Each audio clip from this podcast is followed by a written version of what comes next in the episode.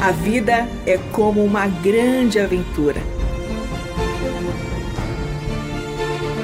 A Bíblia é nossa companheira e o Eterno nossa fonte de sentido nessa jornada. Por isso, convidamos você para entrar nas páginas do livro que conta a história do Deus que entrou em nossas histórias. A partir de agora, você está diante do Espelho na Janela. A narrativa a seguir é baseada em personagens e histórias bíblicas, acrescidas de elementos ficcionais.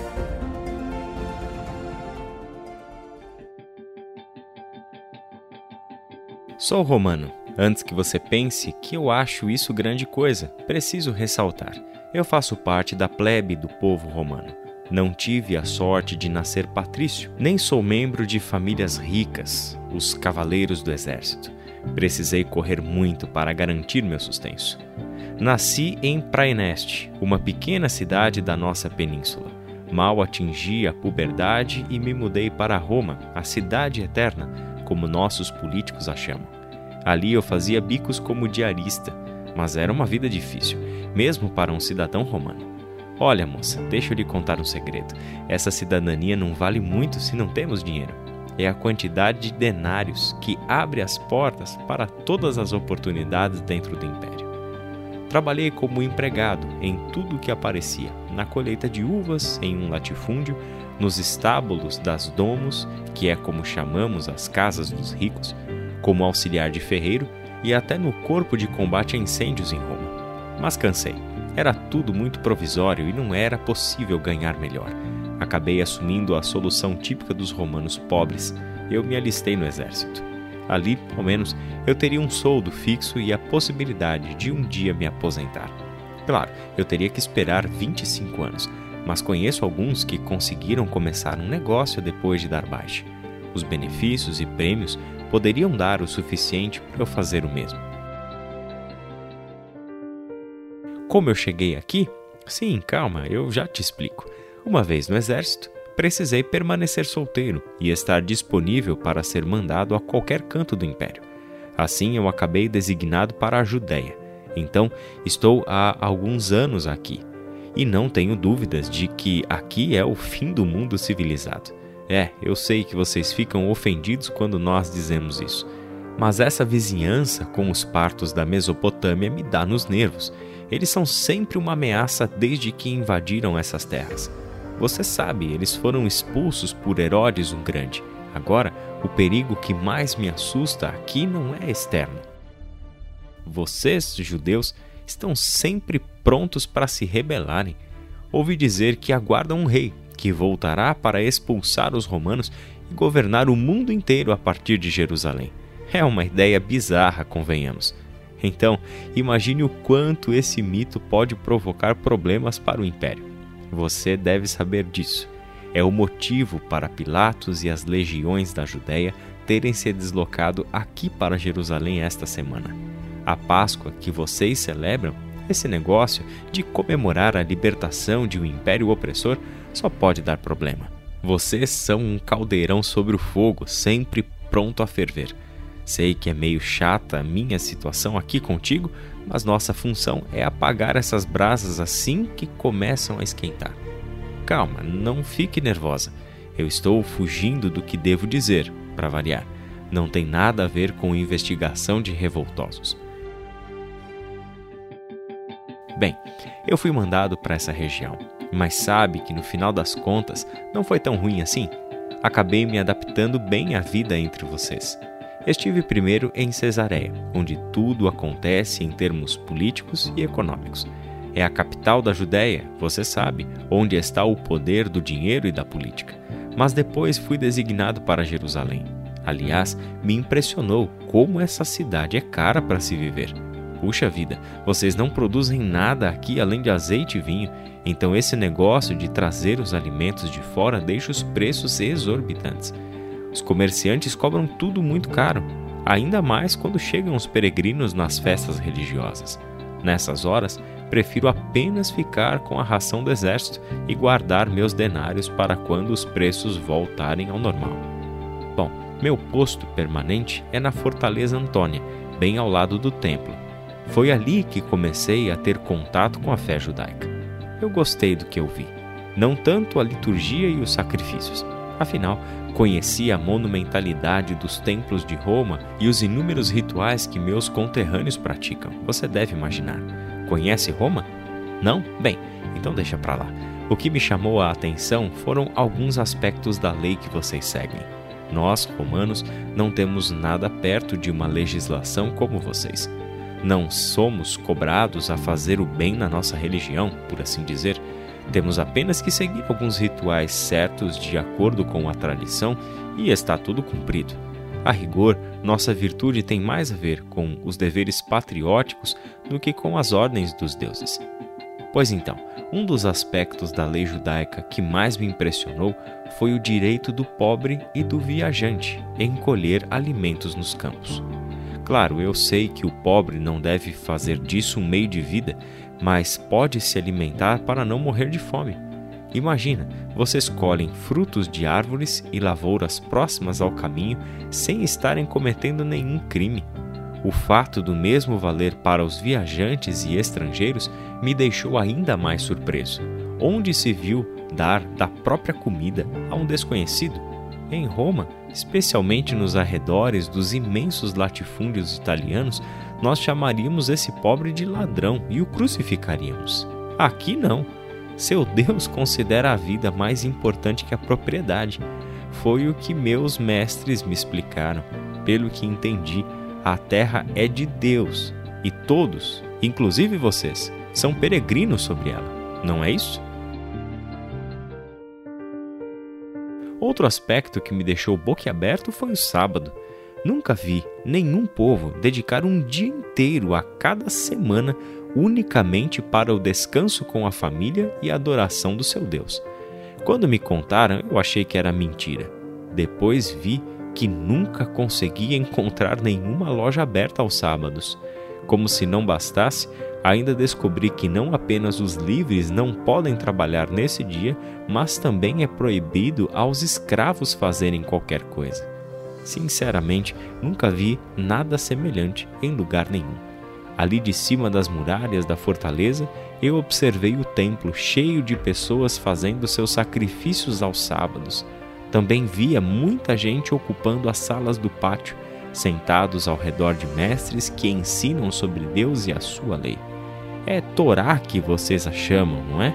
Então comecei a perguntar sobre a Torá Conforme ia conhecendo suas leis, minha curiosidade foi aumentando. Mas fiquei ainda mais atraído quando perguntei o nome desse Deus. Ninguém me disse. E olha que perguntei para vários judeus. Então descobri que vocês jamais o pronunciam, tão sagrado que o consideram. Preferem usar o Hashem, o nome, ou Adonai, Senhor. Viu só como já aprendi algumas palavras em hebraico? Também me impressionou que esse Deus jamais é representado em escultura ou em pintura. Nunca vi uma única estátua dele. Claro que existem imagens de divindades aqui em Judá, você sabe melhor do que eu. Já vi a de Baal Melcarte, o deus de Tiro, adorado por muitos aqui, e do bezerro cananeu, mas jamais vi nada de Adonai. Aliás, quando cheguei nesta cidade, outros soldados me contaram uma história sobre o templo. Dizem que quando Jerusalém foi conquistada por Pompeu, ele entrou na parte mais interna, que vocês chamam de Debir, o Santo dos Santos. Ele o encontrou vazio. Imagine o desapontamento de Pompeu ao descobrir que nada havia de tesouro para saquear. Claro, aquele não era o magnífico templo que Herodes construiu para vocês. De qualquer forma, fiquei fascinado. O Deus dos judeus não tem nome pronunciável e não pode ser representado como imagem. É, vocês realmente adoram um Deus misterioso. Calma, que eu já vou chegar onde eu quero. Desculpe, mas eu gosto de explicar tudo nos mínimos detalhes. Então eu queria saber mais sobre o Deus dos judeus. Só que eu sou romano e não posso entrar na área reservada para vocês, e muito menos no espaço para os sacrifícios. Nosso comandante foi muito claro a respeito disso. Há uma pena de morte para qualquer estrangeiro que entrar ali. Ele afirmou que a aplicaria e executaria até mesmo os legionários, a fim de manter a paz com os sacerdotes de vocês. A última coisa que ele quer é provocar uma revolta por causa de uma bobagem dessas. Eu é que não quero testar para ver se ele cumpriria mesmo essa regra. De qualquer forma, eu descobri que existe um espaço permitido para nós. É o que vocês chamam de Pátio dos Gentios, a parte mais externa, logo depois das muralhas. Então eu comecei a ir ao templo nas minhas folgas para aprender algo sobre esse Deus. Queria saber mais, entender que tipo de divindade era essa que tanto se preocupava com o pobre e com o estrangeiro. Mas era difícil, principalmente porque os sacerdotes não falam comigo. Passam com o queixo erguido sem perceber a minha presença ou a de qualquer outro gentil. É como vocês chamam os estrangeiros, não é? Gentil.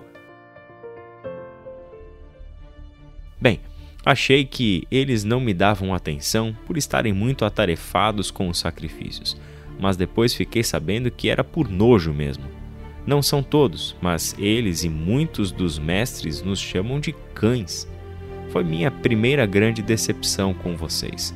Nunca entendi muito bem essa postura. Me pareceu contraditória para uma lei que tanto cuidado tem para com os estrangeiros. Sim, você nunca chamou nenhum estrangeiro de cão?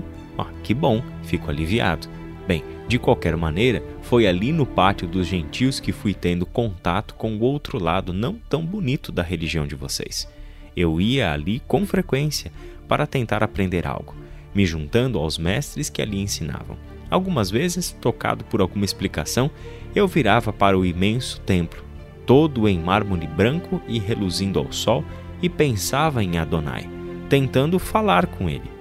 Pensava que um Deus que considera bem o estrangeiro teria alguns minutos para ouvir a prece de um pobre romano como eu.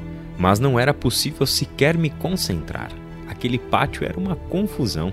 Estava tomado por comerciantes de artigos para os sacrifícios, oferecendo aos berros os animais que traziam em suas gaiolas e cercados.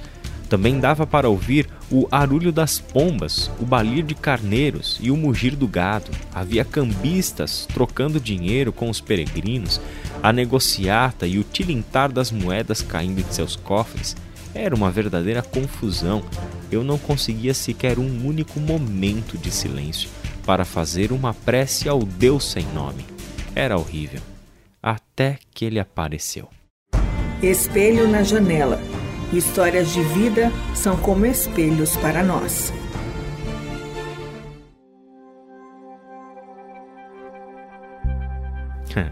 Você o conhece. Sei que o chamam de Rabi. Também sei que isso significa mestre.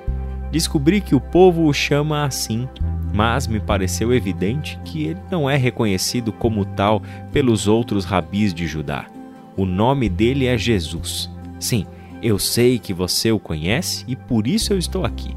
Bem, foi ele quem apareceu.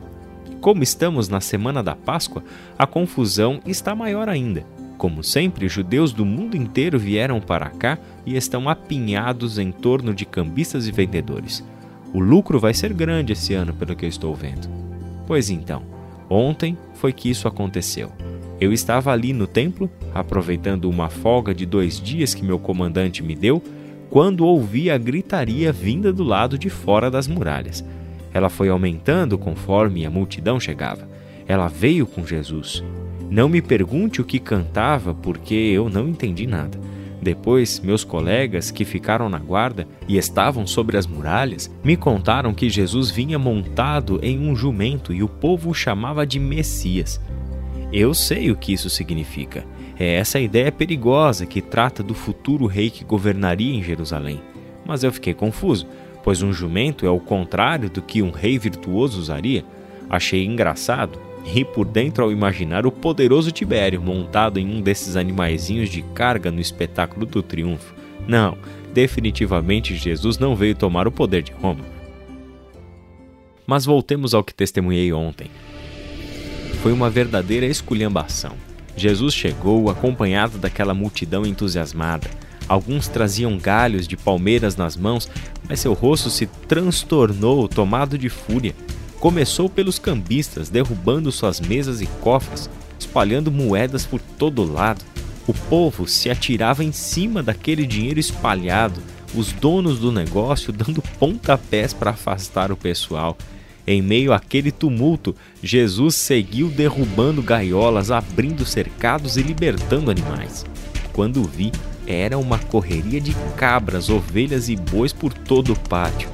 A guarda do templo veio correndo, mas não teve coragem de fazer nada contra Jesus, pois a multidão gritava ainda mais alto.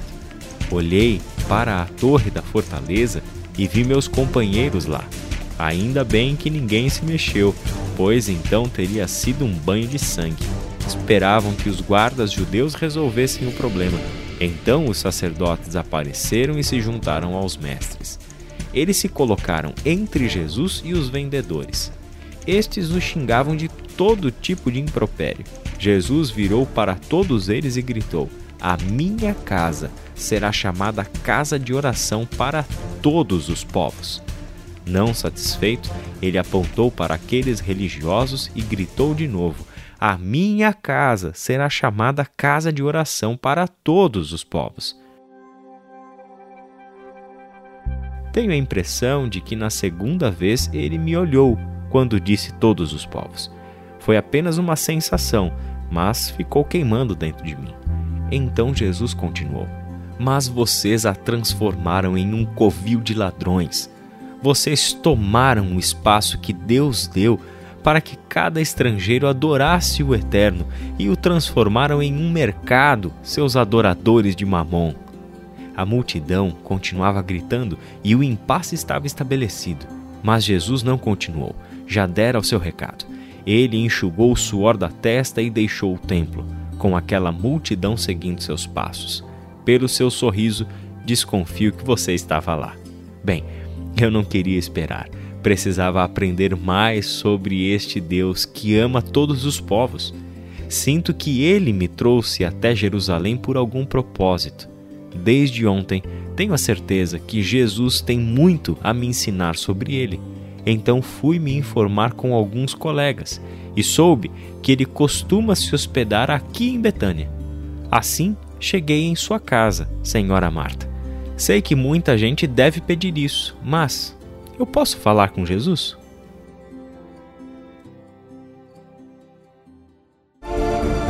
Este foi o Espelho na Janela, escrito por Israel Mazacurati, Renata Borjato e André Daniel Heinck. Realização Transmundial.